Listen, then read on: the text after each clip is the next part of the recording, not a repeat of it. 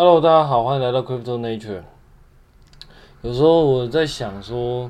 这个这个市场真的是变化蛮莫测的。最最近，我自己的朋友就蛮多人想要去开美股，然后他们就会跑来问我。当然，有一些人是他们可能以前就没有在做那个投资相关的。那有一些以前是专门去投台股，然后还有一些是专门去投那个。那个稳定报酬，哎、那个什么鼓励报酬比较多，像像台湾可能会有很多相对来说是零鼓励零比较多的，因为照他的说法，我我自己是没有去看的，但是听说玉山金好像鼓励可以到十五趴，我就是我我没有我没有去研究啊，台股我并没有研究，但是但是照他的说法是，他可以打败大盘，那反正。就是他们看今年美股的状况，然后就觉得哇，这个一直一直涨，一直涨，一直涨，那感觉好像就是无脑就可以赚钱一样，然后就陆陆续续就是想要问说啊，怎么怎么进入美股啊什么的。但就我个人而言，我会觉得，如果你今天是想要换市场的，我都会我会先就是打一个问号，因为可能是。我我觉得相对来，我我觉得不一定是市场的问题，我我觉得可能是你自己策略的问题，或者是说你自己在做这些东西的时候，你有没有思考过你为什么要这样做，以及呃你为什么会就是我我我可能收益不好啊，或者说甚至赔钱啊什么之类的。我觉得换市场这件事情其实是蛮奇怪的。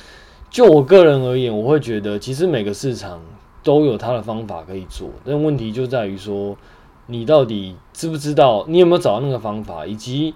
你的策略是不是适合这个方法？那假设你今天你的策略可能刚好就不，你现在用的策略可能刚好就不适合某一个市场，OK，你可能换个市场，那可能对你来说，就是说不定你的运气好的状况下，说不定你原来的策略其实另外一个市场是 OK 的。那当然。那当然换市场可能就 OK，但问题是，我觉得，嗯、这个机会实在是蛮小的，因为你原来 A 策略在在比如说在第一个市场可能不行，那你其实并不一定有思考过为什么 A 策略在第一个市场不行，那你急着换市场的下场，可能就是你拿 A 策略换到。换到第二个市场，那当然第二个市场假设说，诶，状况表现的还不错，那当然是就是状况就很好啊。但是问题是，我觉得更有可能发生的是，你到第二个市场的时候，你 A 的策略其实还是不见得可以。那这个时候，你是不是就是如果照刚刚的操作逻辑，你可能就会想说，那我是不是应该换第三个市场？那其实你换来换去，其实到最后你会发现。呃，这并不，这并不一定是个解决问题的方法。当然，当下其实我并没有对朋友这么说啦，因为我觉得这是他的选择。那我也，我其实我比较没有想要去干涉，就是每个人的选择这样。而且，其实每一个人，我讲讲坦白一点，就是每一个人其实都对自己的选择很有自信，都对自己的判断很有自信。他们都觉得不是自己的问题这样。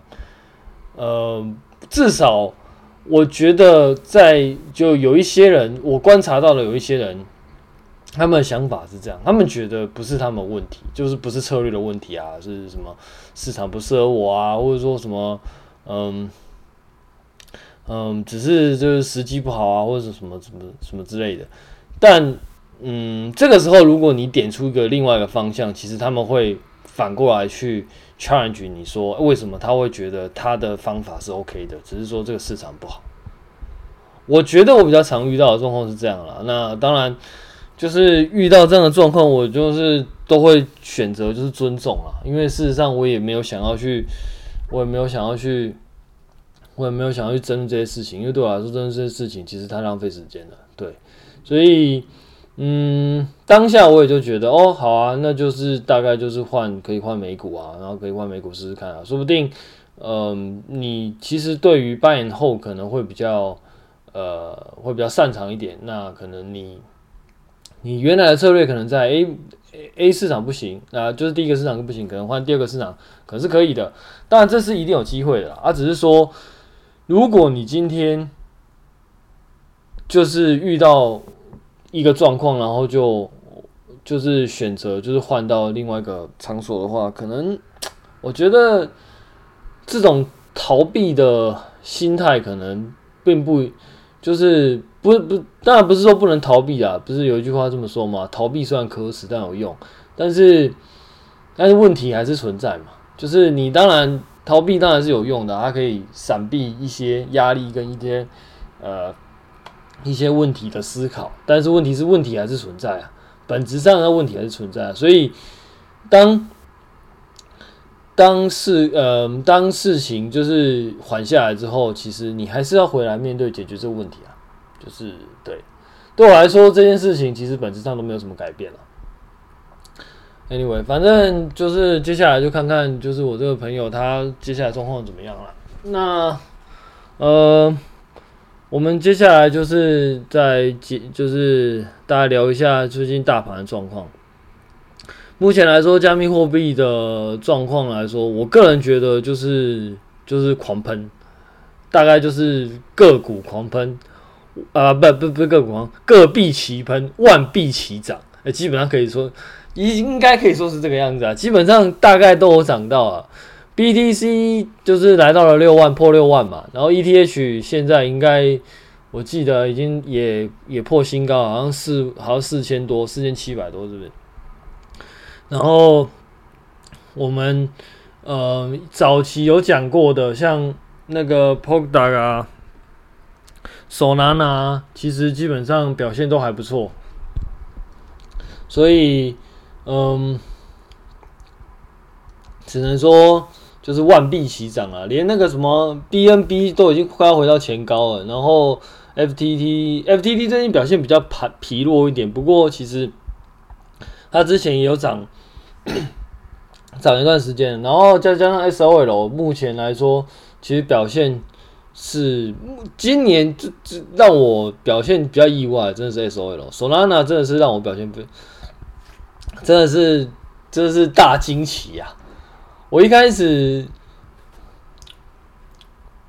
其实我的那个就是我老听众应该应该知道，以我个人来说，我早期来我早期聊最多的是可以算是 Polkadot，然后还有就是那个那个什么那个 ATOM 那叫什么那个 Cosmos 跟 ABX，呃 ABX 聊比较少，Cosmos 跟 Polkadot 我自己是聊比较多的。那当然，这两个币目前来说，其实状况都还不错。尤其是 Polkadot 最近又突破新高，它已经来到五十一块多，已经突破前高。前高好像是在四月多，那个时候四十几块，啊，现在已经来到五十几块。然后再加上那个什么，那个 KSM，那个 Kusama，Kusama 其实也已经应该已经来到，应该已经突破新高了。然后那个 Cosmos 最近表现也不错。基本上这这几个算是 Polkadot 系列跟 Cosmos 系列算是呃我聊比较多，之前聊比较多的，尤其是 Polkadot 我应该对他做了蛮多不少，就是特别去解释他到底在干嘛这样。然后 ATOM 其实它也陆续涨上来。那我第一个让我嗯、就是 surprise motherfucker 的大概就是 Solana，Solana 大概。我其实一开始并没有特别看好它，但是因为公链的关系，然后再加上他自己语言是用 Rust 写的，然后它的那个公链的的架构，我个人是觉得蛮有趣的，所以其实有陆陆续续买一些啊，但是没有到买到非常多。但是呢，就是真的是很扯，现在已经来到了我账面上就是持币的大概前三大，我真的是真真的是真的是真是傻眼。哦，真的是傻眼。然后那个还有另外一个，我觉得比较意外是 ABX，呃，也不能说意外，AB 呃 ABX 其实就是它，我原本也没有那么看好它。那其实现在也涨到快要快要进前十大了。那另外一个，我觉得也很特别是 Luna，Luna 其实也是我一开始就是 没有，我一开始甚至没有买很多。那呃，我后来。我后来是看到那个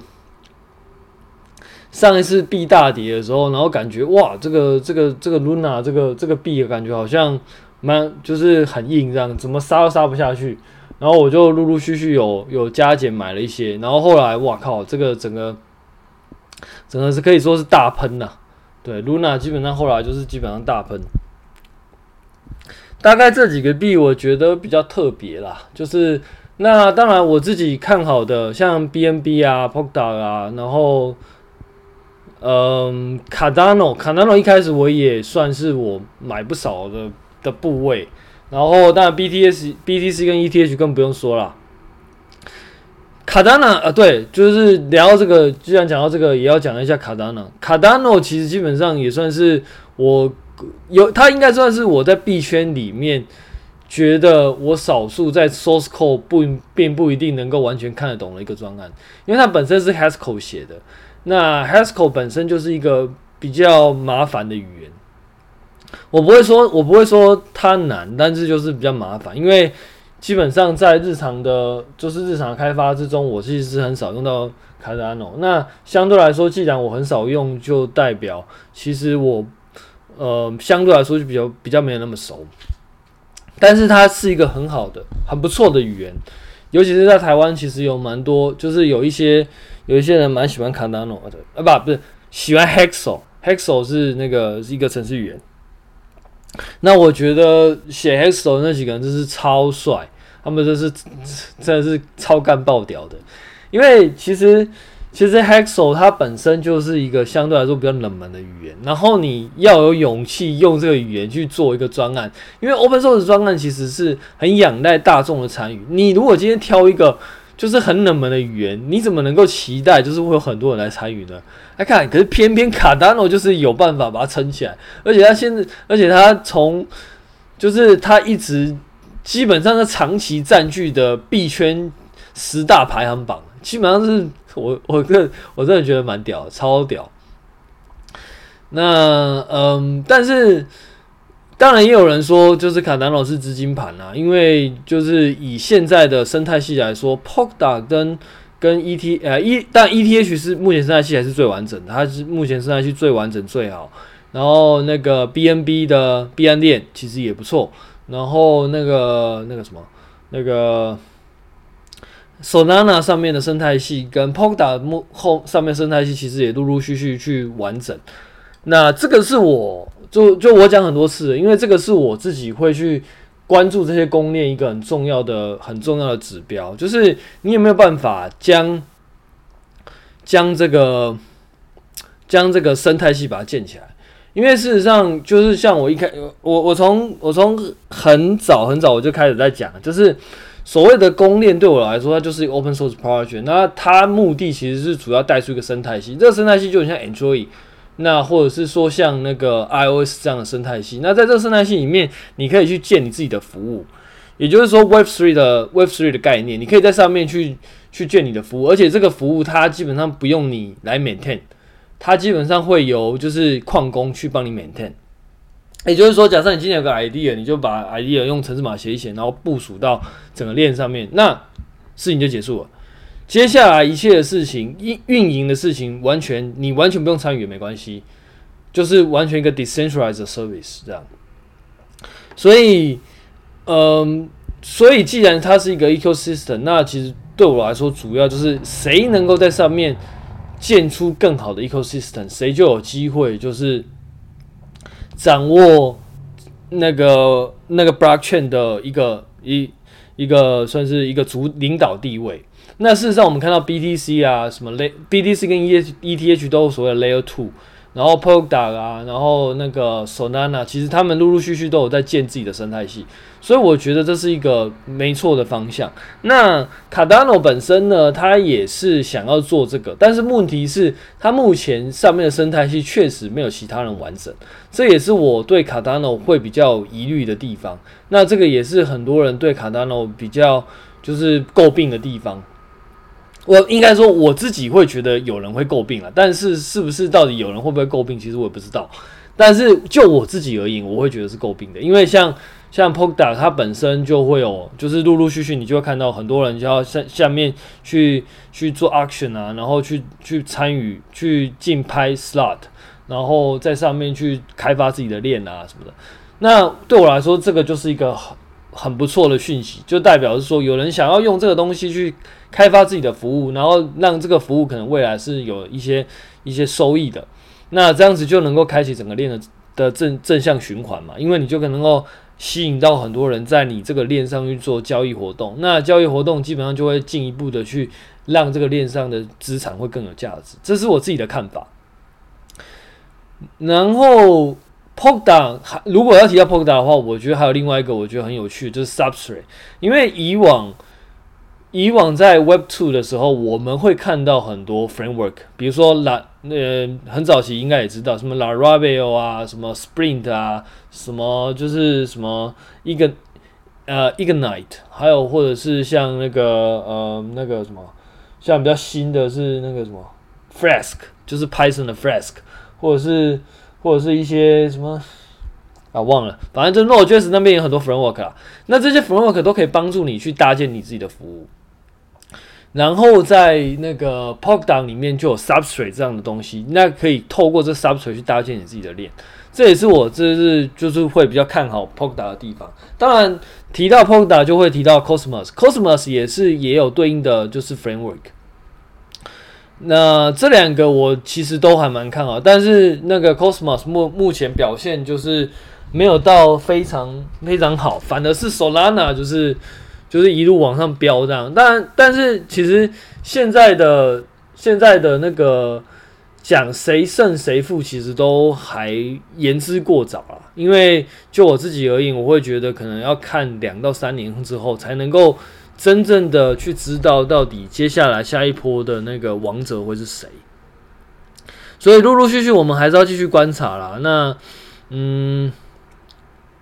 还是一句老话，就所谓的公链对我来说，基本上它就是一个一个平台，一个一个 system。那我自己会觉得，就是上一集我有讲嘛，那个 FB 的那个 Meta Universe 的部分，我我也会觉得，其实假设今天是 Facebook 要建一个新的 ecosystem，因为它现在其实就是它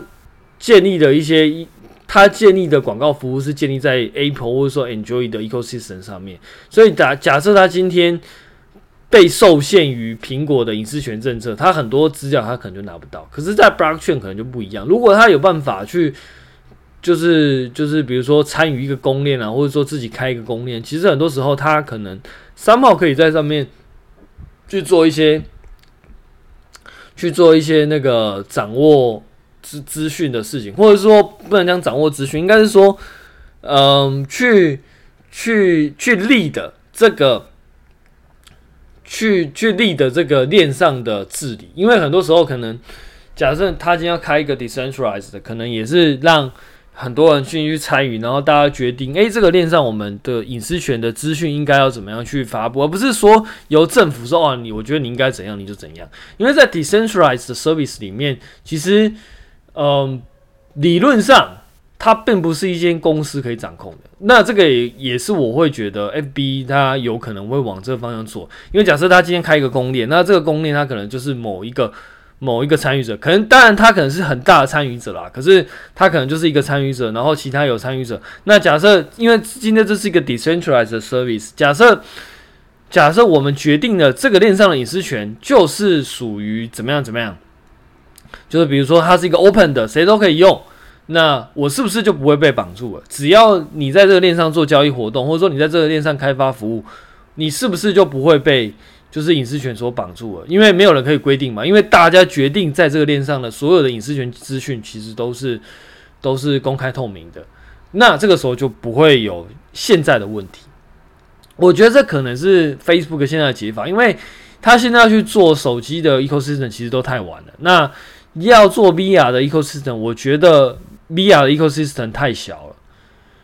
而且我觉得 Meta Universe 不一定会只限在 VR，它可能可以限在很多。不同的世界里面，而且这个世界不一并不一定要 VR 或 AR 去所展现出来，它可能可以在二 D、三 D 也可以啊，谁说不行，对不对？只是说可能你这你用 VR 或它可以呈现得更拟真，或者是干嘛的。但是如果我们要讲 Meta Universe 的话，其实我并不一定会觉得它只是只现在 VR 里面，所以反而我会觉得生态系对 Facebook 来说才是最重要的，因为它现在最大的目的就是为了不让整个。整个隐私权资讯或者说整个广告资讯被绑架嘛。那这件事情其实，嗯，很多 blockchain 的专案其实都有在做，尤其是像有一个专案叫 BAT，那它有一个，它是一个浏览器的专案，浏览器叫 Brave。那这个浏览器的专案呢，它就是透过想要去拆解广告支，就是那个浏览器上那个 Web 的广告支付所做的一个，所做的一个那个，呃，就是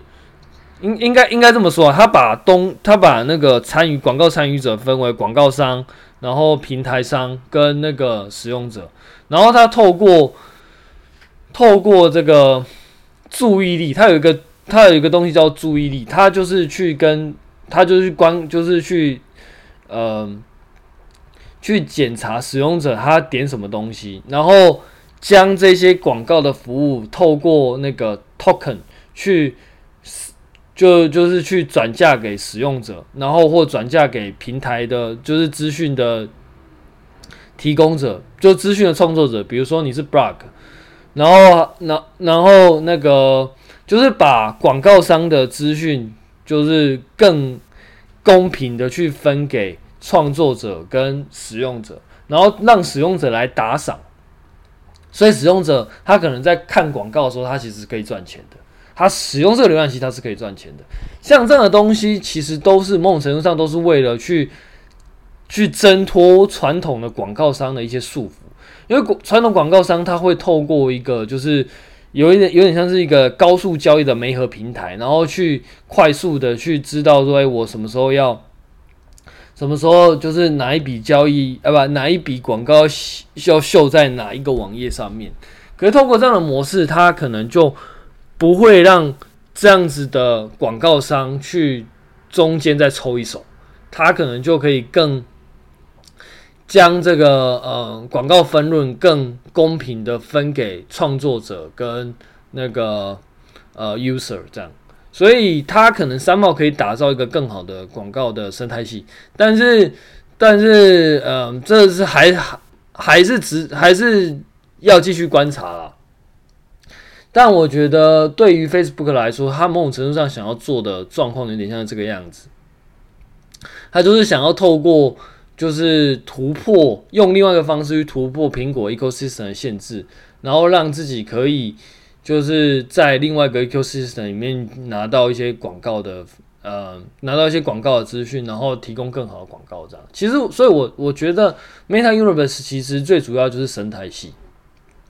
谁能够抢下生态系，谁就能够在那个地方去拥有，就是拥有更多的话语权。比如说像 Microsoft 有自己的生态系，它它的那个电脑的 desktop 的生态系其实基本上是没有人办法撼动，就算苹果也不行。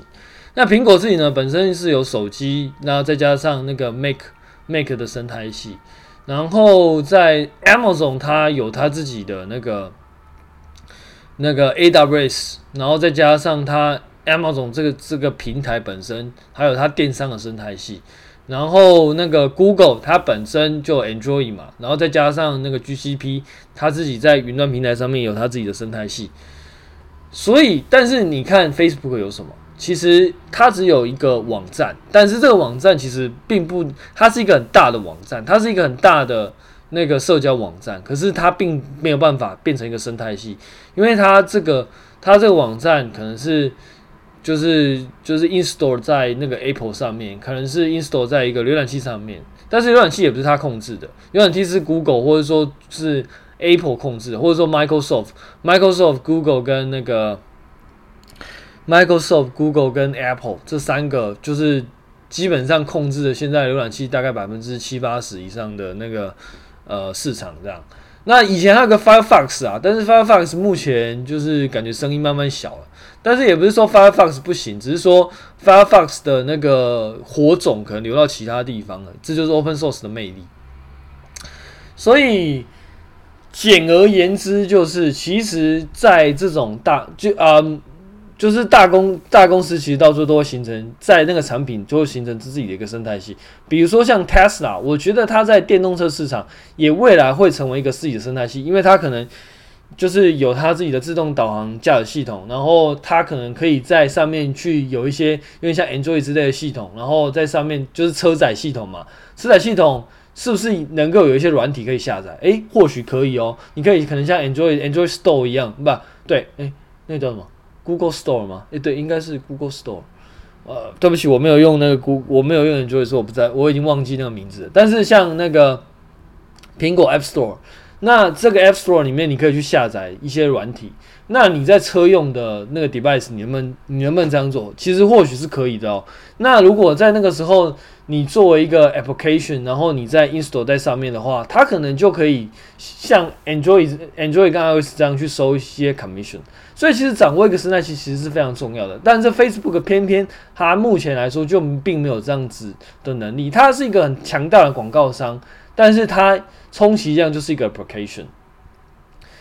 那这个 application 目前来说，其实并没有办法到达一个生生态系的那。当然不是说它不是，它是一间烂公司，也不是说它没办法赚钱。错，它是一间好公司，而且它也是赚很多钱，基本上是一个首屈一指的广告商。所以这一点它其实非常厉害。但是问题就在于说，假设你今天你的 application 是 install 在别人的 ecosystem 上面的话，那你可能就没有办法对这个 ecosystem 有一些很多很多那个呃 leading 的地方，因为你可能就会受限嘛，人家一个规定下来，你就要照做。所以对我来说，这个这个我会觉得是 Facebook 目前所要去